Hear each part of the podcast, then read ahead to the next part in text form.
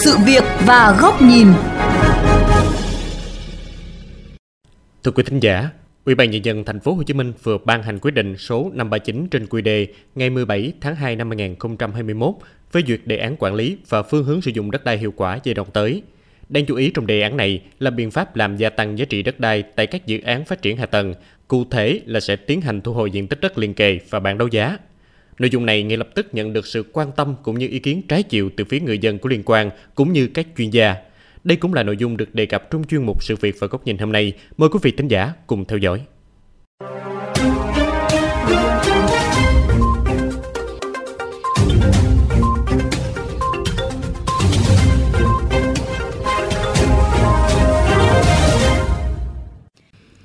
Theo đề án mà Ủy ban Nhân dân thành phố vừa mới phê duyệt, thì khi thực hiện các dự án hạ tầng như xây mới hoặc mở rộng đường giao thông hiện hữu, giá trị đất đai hai bên đường được tăng lên nhiều lần – Tuy nhiên, phần giá trị tăng thêm này không bị đánh thuế, phí nên để phân bổ giá trị tăng thêm, thành phố Hồ Chí Minh sẽ thu hồi đất hai bên đường rộng hơn để đấu giá, lấy tiền thực hiện các dự án chỉnh trang hạ tầng, tạo mỹ quan đô thị hoặc tái đầu tư cho các dự án hạ tầng khác. Theo đó, những người bị thu hồi đất sẽ được lấy ý kiến. Nếu có 2 trên 3 ý kiến đồng thuận thì phương án được phê duyệt và người dân sẽ được tái định cư tại chỗ. Cách làm này theo giáo sư Đặng Hùng Võ, nguyên Thứ trưởng Bộ Tài nguyên và Môi trường là không mới vì đã được áp dụng tại thành phố Đà Nẵng. Tuy nhiên, từ kinh nghiệm của Đà Nẵng thì thành phố Hồ Chí Minh đã có những điều chỉnh để phù hợp với tình hình thực tế. Giáo sư Đặng Hùng Võ phân tích thêm.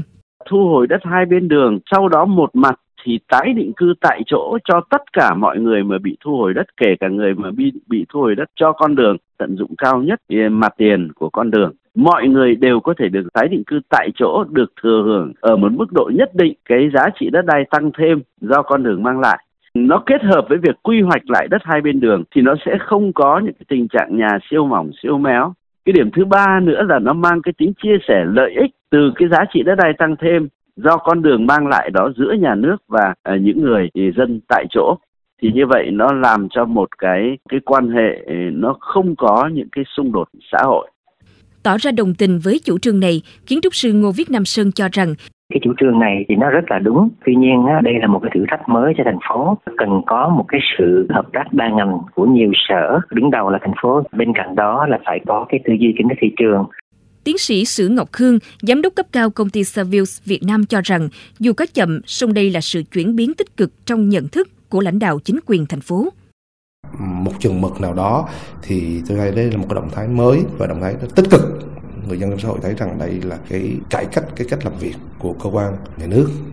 Chúng ta cần có những cái biện pháp khác để người dân họ an tâm trong cái việc cùng với cơ quan chính quyền để phát triển thành phố Hồ Chí Minh, cũng như là thay đổi chỉnh trang đô thị lại nó một cách nó tốt hơn dù được giới chuyên gia đánh giá cao, song với những người dân trực tiếp chịu ảnh hưởng từ chủ trương này thì vẫn còn nhiều ý kiến không đồng thuận. Gia đình bà Trần Thị Bích Đào, ngụ phường 11, quận Tân Bình, thành phố Hồ Chí Minh, bà đã bàn giao 10 mét mặt tiền đường Trường Chinh cho dự án Metro số 2 Bến Thành Tham Lương, hiện còn lại khoảng 10 mét để sinh sống. Nếu tiếp tục bị thu hồi như chủ trương thành phố vừa phê duyệt thì gia đình bà không có chỗ ở, ảnh hưởng tới công ăn việc làm. Người ta đã ở đây lâu năm rồi, rồi người ta chuyển đi chỗ khác người ta không đồng ý. Tái định cư tại chỗ trong đó chờ thời gian biết mấy năm nữa. Đó, rồi người ta à, làm việc như thế nào, công ăn việc làm rồi sao? Ngoài việc lo lắng khi bị giải tỏa không có chỗ ở, thì bà Nguyễn Thị Phi Sương cũng ở phường 11 quận Tân Bình còn băn khoăn về việc giá tiền đền bù quá thấp. Không chỉ vậy, bà Sương cũng không đồng ý với việc tái định cư tại chỗ như phương án của thành phố bởi không còn mặt bằng để kinh doanh, buôn bán. Bây giờ cất chung cư cho tái, tái định cư ở chung cư làm gì? Nguyện vọng là nhà người ta mặt tiền, người ta muốn được tồn tại ngay tại đó. Bà cha mẹ để lại để cho con cái có cái kế sinh nhai. Tụi tôi bắn lẻ để sống.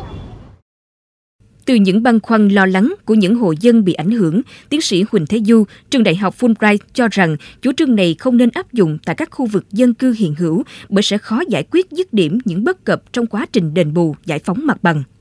Đối với phương thức này, tôi cho rằng chỉ nên áp dụng với những nơi mà cái công tác đền bù giải tỏa nó liên quan tới một số lượng ít người dân, có nghĩa là ở những nơi không có nhiều người sinh sống và việc đầu tư cơ sở hạ tầng làm cho cái giá trị đất này tăng thêm à, dọc theo cái cơ sở hạ tầng đó.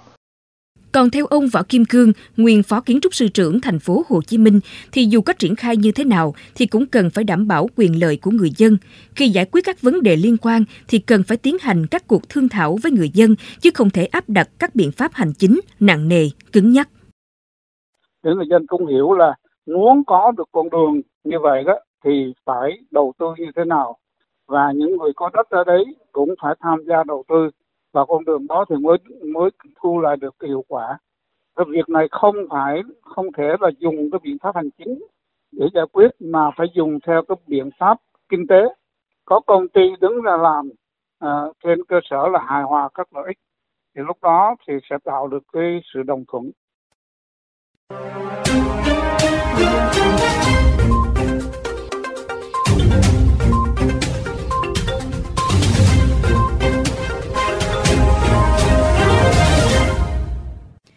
Rõ ràng chủ trương thu hồi đất, tổ chức tái định cư tại chỗ và đấu giá phần đất liền kề dự án hạ tầng mới xây dựng là một cách tiếp cận phù hợp với bối cảnh của thành phố Hồ Chí Minh hiện nay.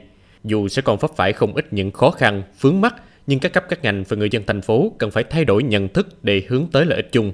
Đây cũng là nội dung bài bình luận với tiêu đề Cần chuyển động vì một thành phố Hồ Chí Minh văn minh hiện đại của phóng viên Huy Hoàng ngay sau đây. Mời quý vị thính giả cùng theo dõi.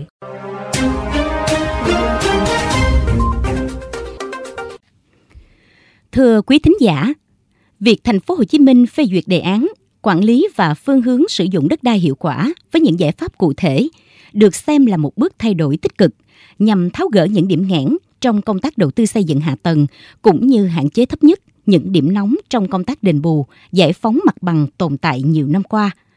Động thái này được kỳ vọng sẽ là một cú hích mới để thành phố Hồ Chí Minh, đầu tàu kinh tế của cả nước tiến xa hơn trong tương lai. Bài học từ sự thành công trong mô hình này của Nhật Bản, Hàn Quốc, Đài Loan, Singapore và đặc biệt là Trung Quốc là tiền đề quan trọng để thành phố Hồ Chí Minh đưa ra sự điều chỉnh quan trọng này. Không chỉ vậy, những đòi hỏi nóng sốt từ thực tiễn đầu tư phát triển hạ tầng hay hàng loạt những tranh chấp chưa có lời giải từ quá trình đền bù, giải phóng mặt bằng đã buộc giới lãnh đạo thành phố Hồ Chí Minh phải tìm một hướng tiếp cận mới, nhân văn hơn, hiệu quả hơn. Qua các giao dịch mua bán, sang nhượng bất động sản trên thị trường thì không khó để nhận ra giá trị đất đai tại thành phố Hồ Chí Minh luôn đứng vào hàng cao nhất nước. Tuy nhiên, thực tế nhiều năm qua cho thấy, thành phố Hồ Chí Minh đã bỏ lỡ hoặc thu được rất ít giá trị do đất đai mang lại.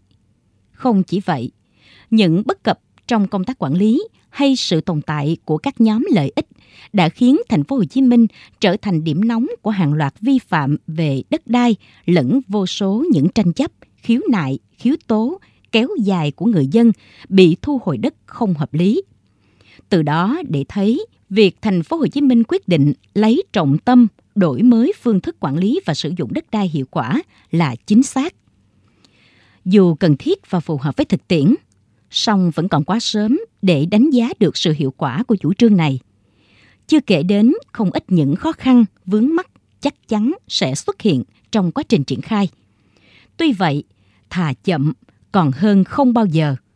Thành phố Hồ Chí Minh cần phải tập trung tối đa nguồn lực, trí lực và nhân lực để tạo ra một cuộc cải cách triệt để trong quản lý và sử dụng đất đai. Bên cạnh việc nâng cao được giá trị của đất đai, cũng cần quan tâm đến công tác quy hoạch đô thị và đặc biệt phải chú trọng đến đời sống an sinh xã hội của các tầng lớp nhân dân bị ảnh hưởng. Người dân thành phố cũng cần có sự hợp tác tích cực hơn với chính quyền trong việc triển khai chủ trương này. Không nên vì một phần lợi ích cá nhân trước mắt mà làm ảnh hưởng đến sự phát triển chung của cộng đồng. Tuy nhiên, cũng cần đặc biệt lưu ý đến những người thực thi chủ trương, cần đặt mình vào vị trí của người dân bị ảnh hưởng để có được sự cảm thông và những giải pháp hợp lý, hợp tình. Chỉ khi lợi ích các bên được đảm bảo một cách công bằng và hiệu quả nhất thì thành phố Hồ Chí Minh mới có thể phát triển một cách văn minh, bền vững.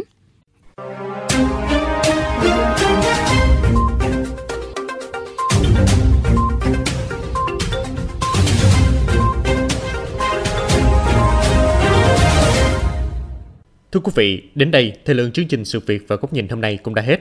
Xin chào và hẹn gặp lại quý vị trong các chương trình lần sau.